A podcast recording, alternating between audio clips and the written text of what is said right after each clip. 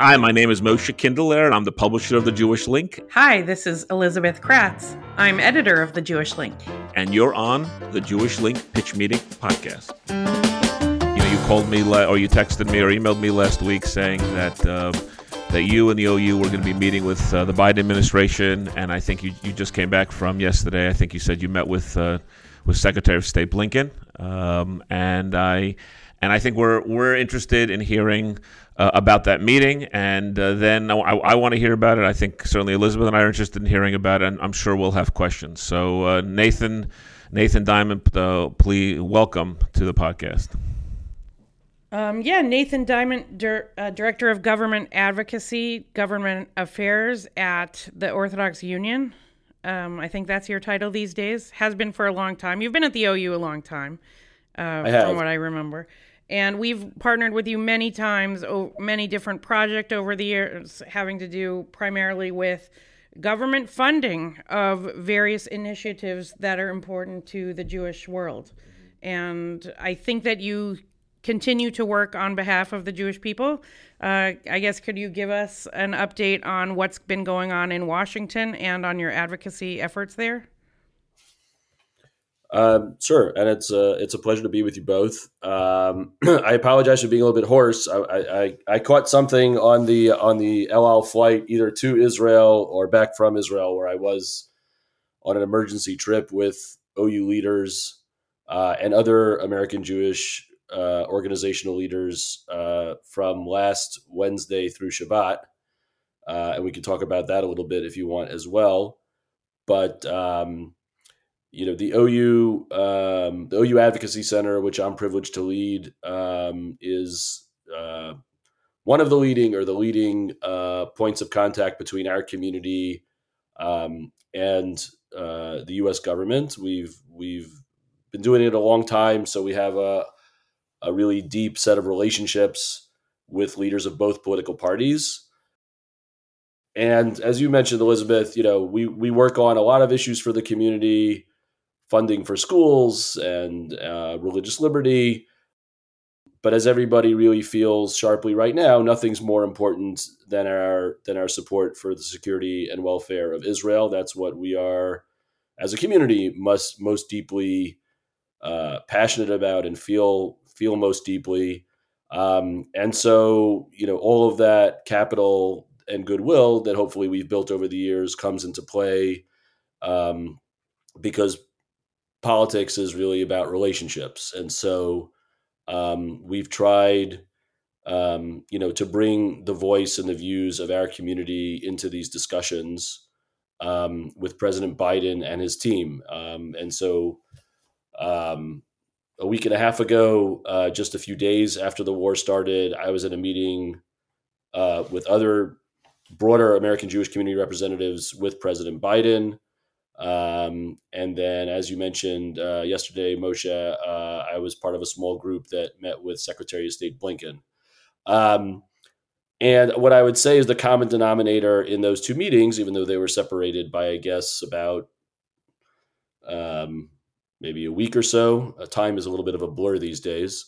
Um, is that uh, in both meetings, uh, the president and the secretary of state, respectively, have said the same thing, um, which is uh, very clearly they support Israel in this war. Israel has the right, not just the right, but the obligation to defend itself and to respond. And they totally support uh, Israel's actions to literally dismantle Hamas, um, and uh, and they've been very clear um, in the way, sadly, some other leaders of other sectors of American society have not been.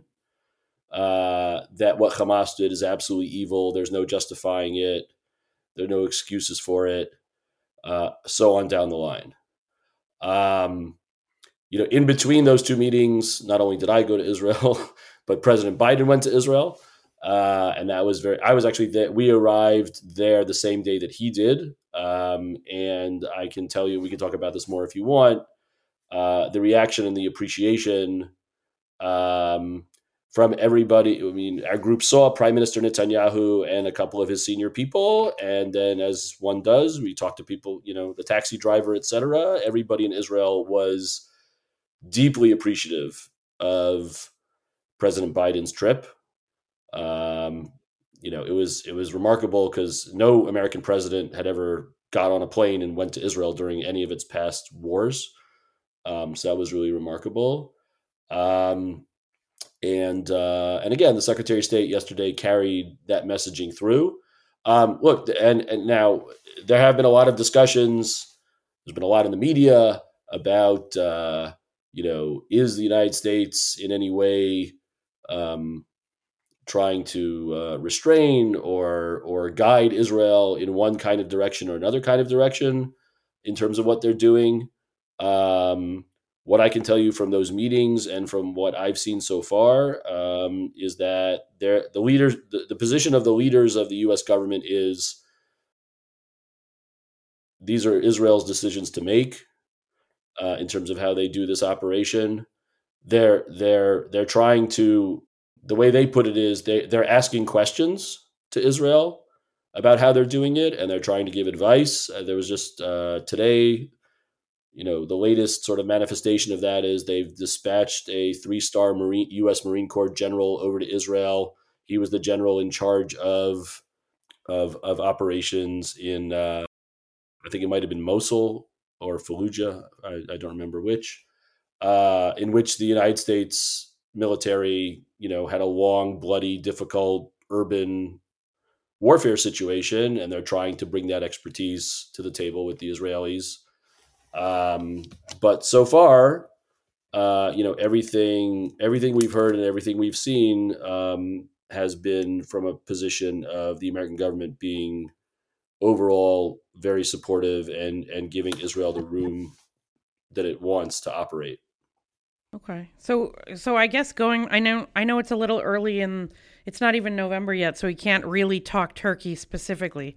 But in terms of what you are there to do inside those rooms. Could you share your specific role and then maybe also um, the kinds of, I don't know, specific funding initiatives that have been brought by the president's office to Congress, even though Congress is basically not doing anything right now because it has no speaker. But basically, how can we under better understand what you're doing in those rooms and uh, how you are representing uh, the Jews in these rooms? Uh, sure. I, again, I don't claim to represent all the Jews. Nobody could do that. Uh, not even Moshe Rabbeinu. Um, but uh, true. But um, you know, uh, look on the again. What I did, and this came out publicly. What I what, what, what I felt was my role in the meeting that we had with President Biden, again, just a few days after the war broke out. And in a few days, again, his his support was very clear, very robust, um, and he made his remarks um, very strongly in support of Israel. Um, it wasn't really the meeting was not set up for it to be conversational. It was he was in, he gave remarks, and then he was going to leave, and we were going to spend time with his national security advisor and other senior people. Um, but I I felt like um, somebody had to say thank you to the president for for what he had done so far and how he'd spoken clearly so far in support of Israel.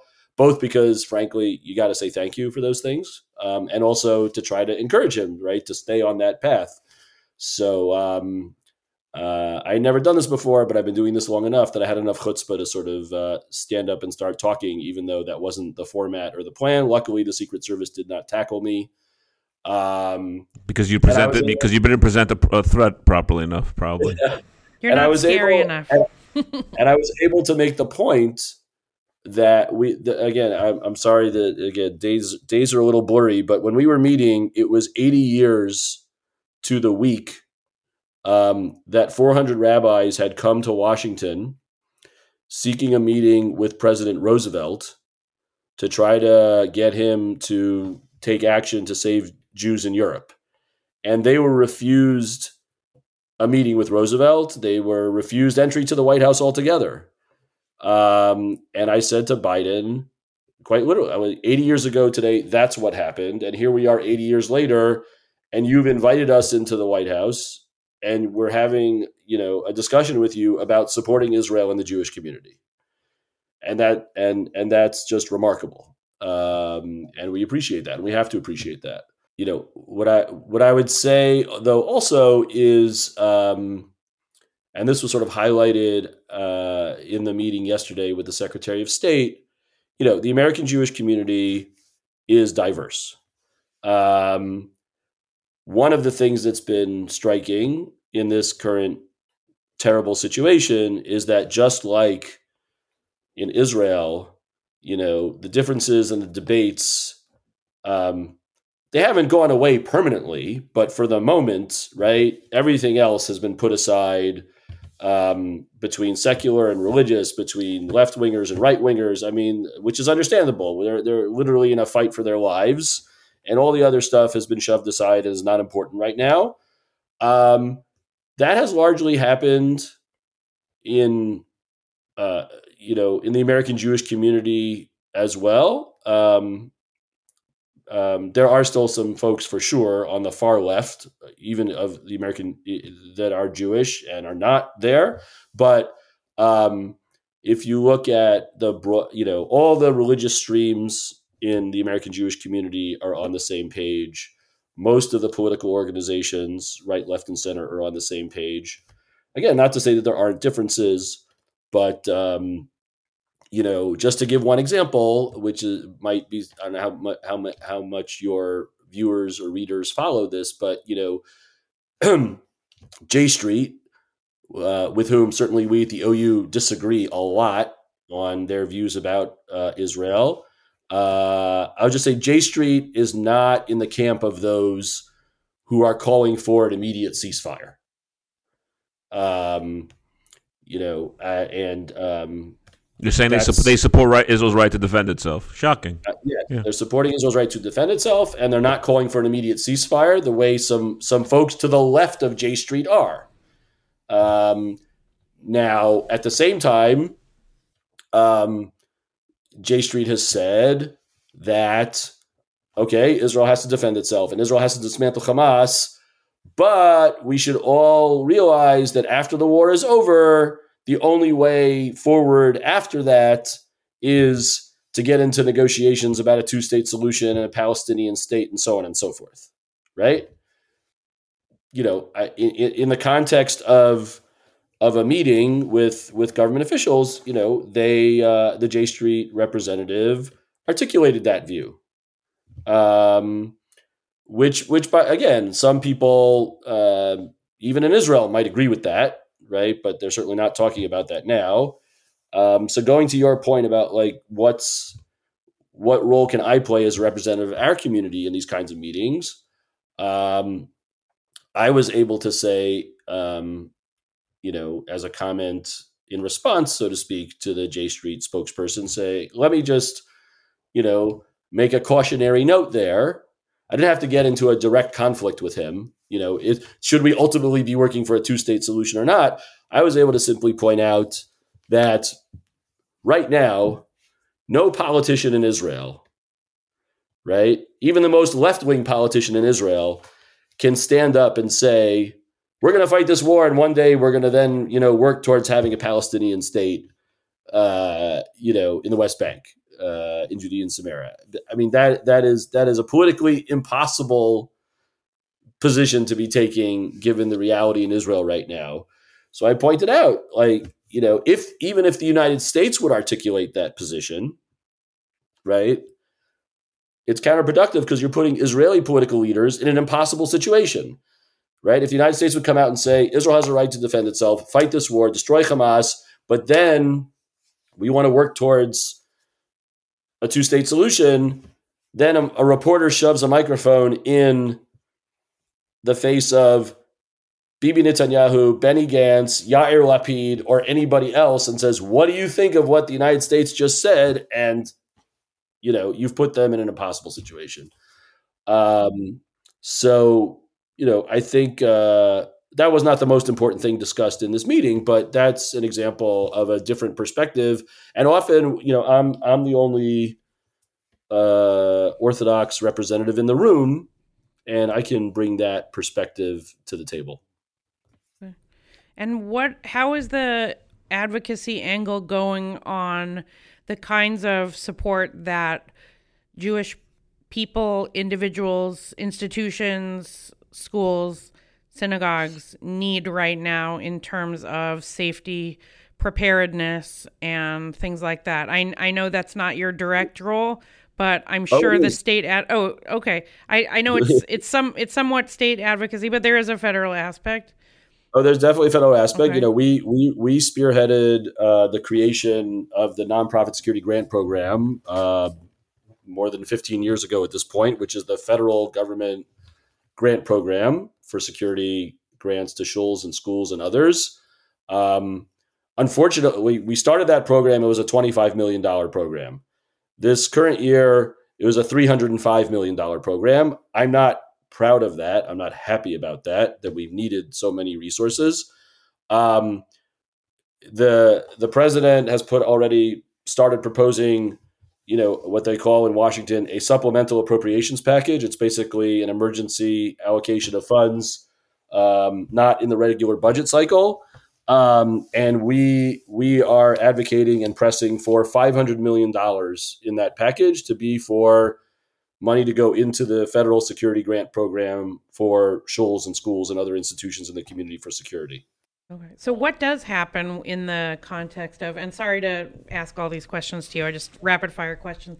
Moshe, feel free to uh, break it in here. But I was going to say what does happen when we're at this moment where the House of Representatives has no speaker. I think that the third speaker candidate is now going up for a vote at some point today maybe or tomorrow or whenever. What what does that do to lawmaking?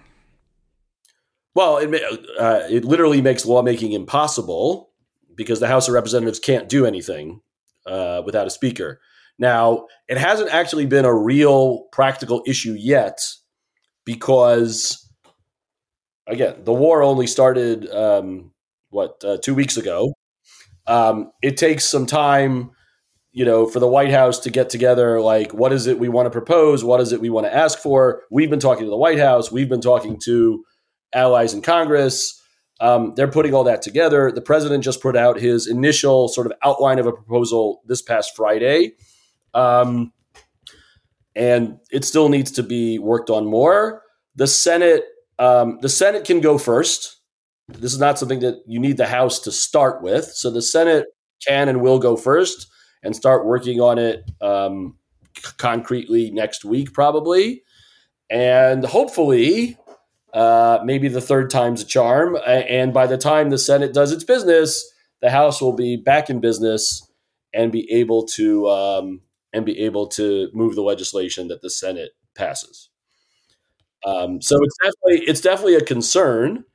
Um, but again, it hasn't been actually it hasn't we haven't yet hit the moment where the Senate has passed the bill and now we're just stuck because the House is in suspended animation.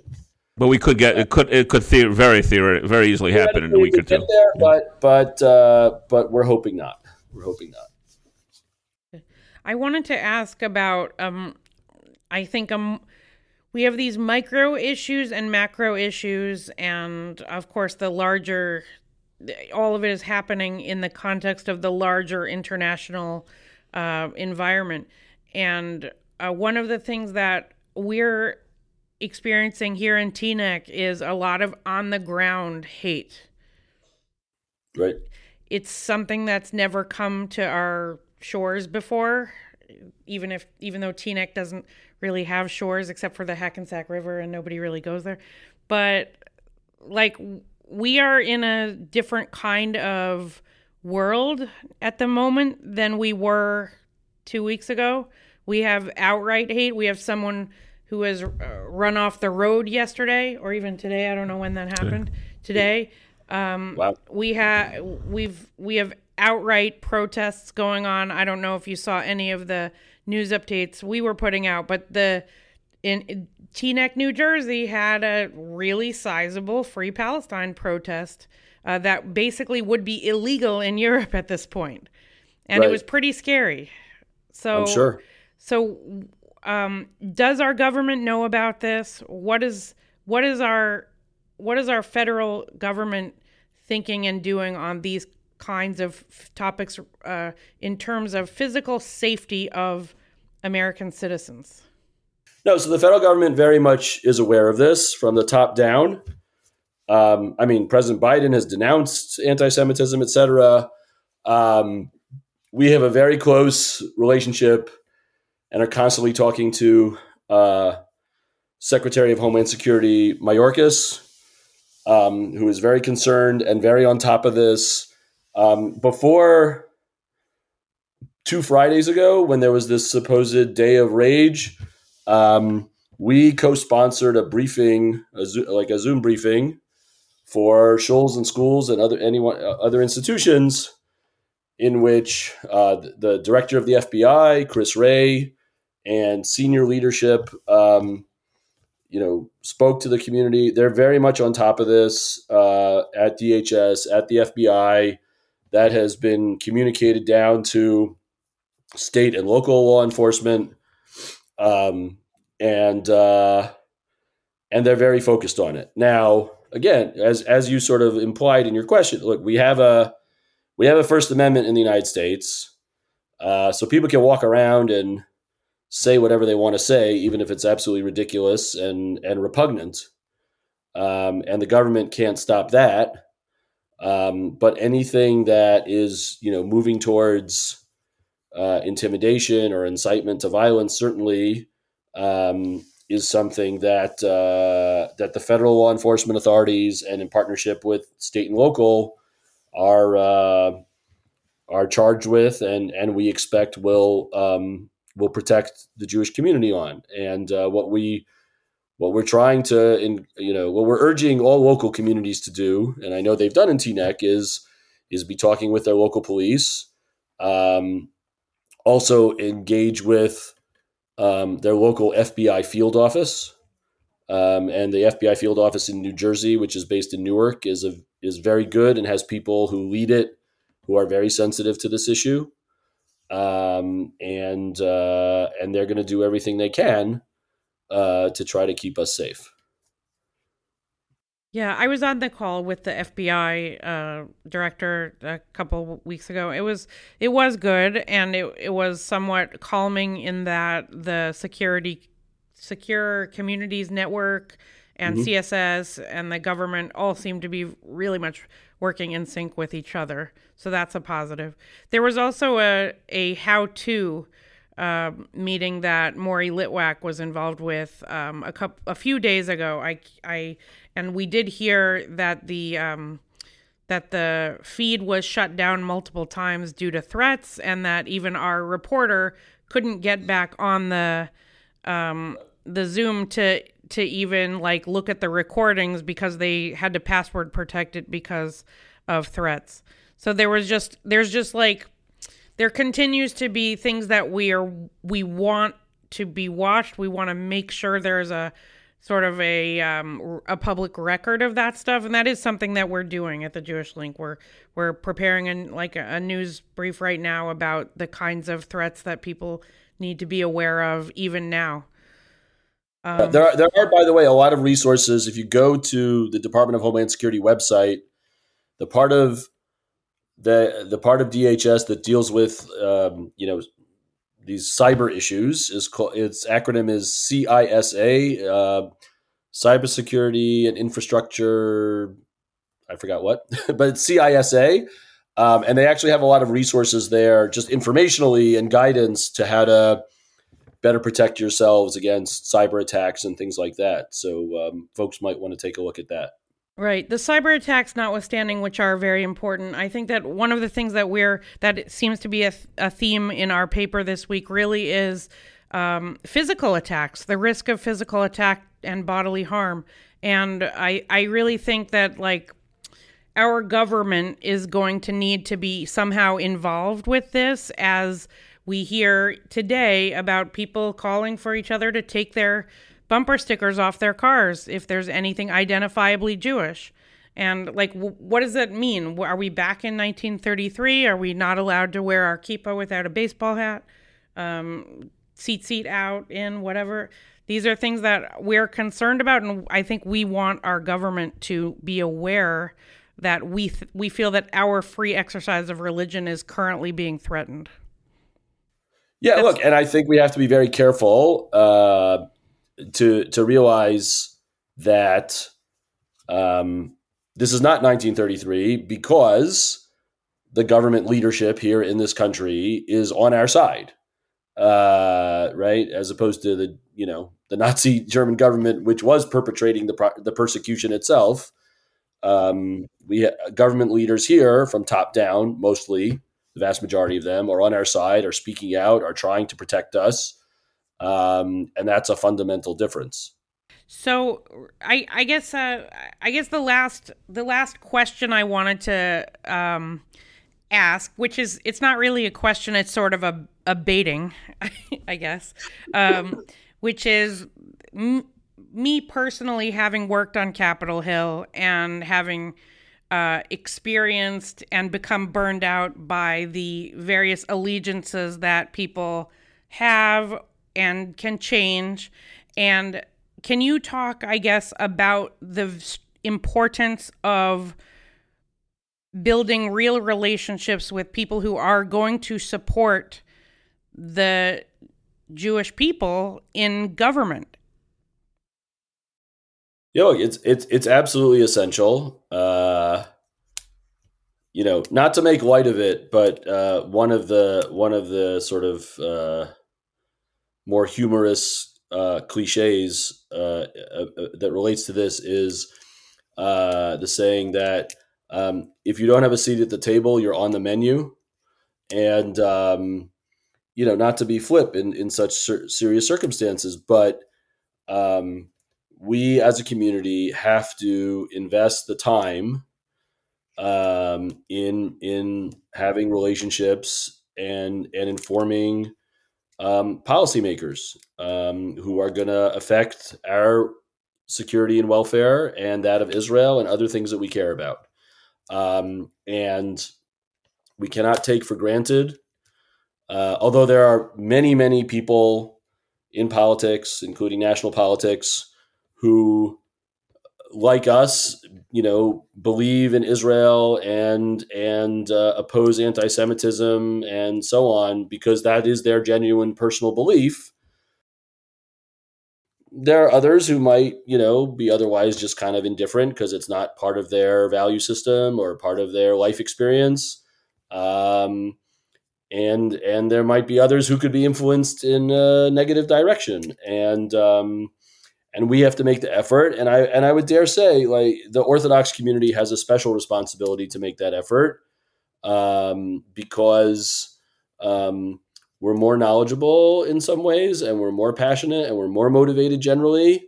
Um, i think again even in the current situation i don't want to take away at all from from non-orthodox segments of the jewish community that are really really engaged and and are frankly um, just as much in pain over over what happened.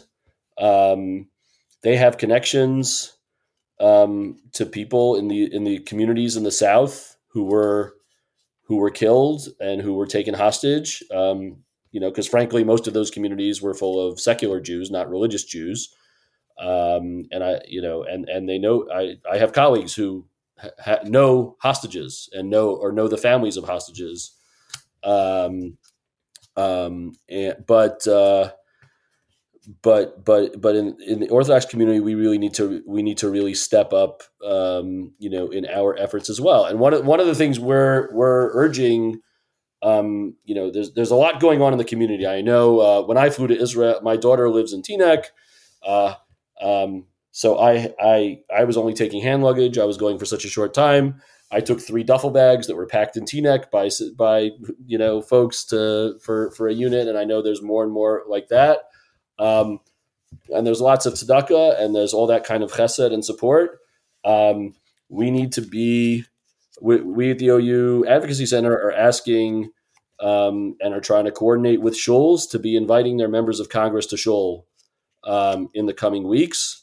Um, we need to thank and appreciate the members of Congress who are standing with us Um, we need to strengthen those who might be, you know, as this goes on over a period of days or weeks or longer and things become more difficult, we need to strengthen those who might waver.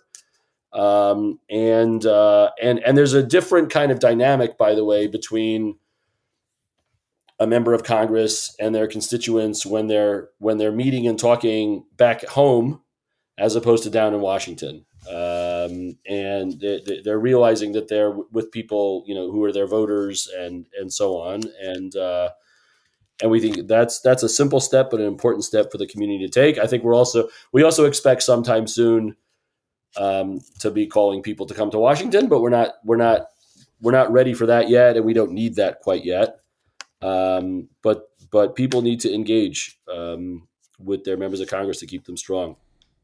Okay, that's really good advice. Yeah. Yeah, thank you for the update, Nathan Diament from the OU Advocacy Center. Hey, Nathan, you look really tired, so I don't, but I, but I don't. Ex- one, I need to get at least one question from Moshe. Come on. Okay. It's okay. Don't worry about it. I just uh, was I was rushing and I didn't prep properly. But I will say that uh, you look pretty tired, and uh, I, I don't think you're going to be getting any more, much more sleep. So that that's for sure. So keep up uh, all that you're doing on behalf of the Orthodox Union and the Jewish community. So for sure. Thanks. Thanks for having me, and uh, we'll keep in touch. Thanks for being with us on the Jewish Link Pitch Meeting podcast. If you would like to participate or be in touch with us in any way, please email us at editor at jewishlink.news and follow us and find our podcast wherever you find podcasts.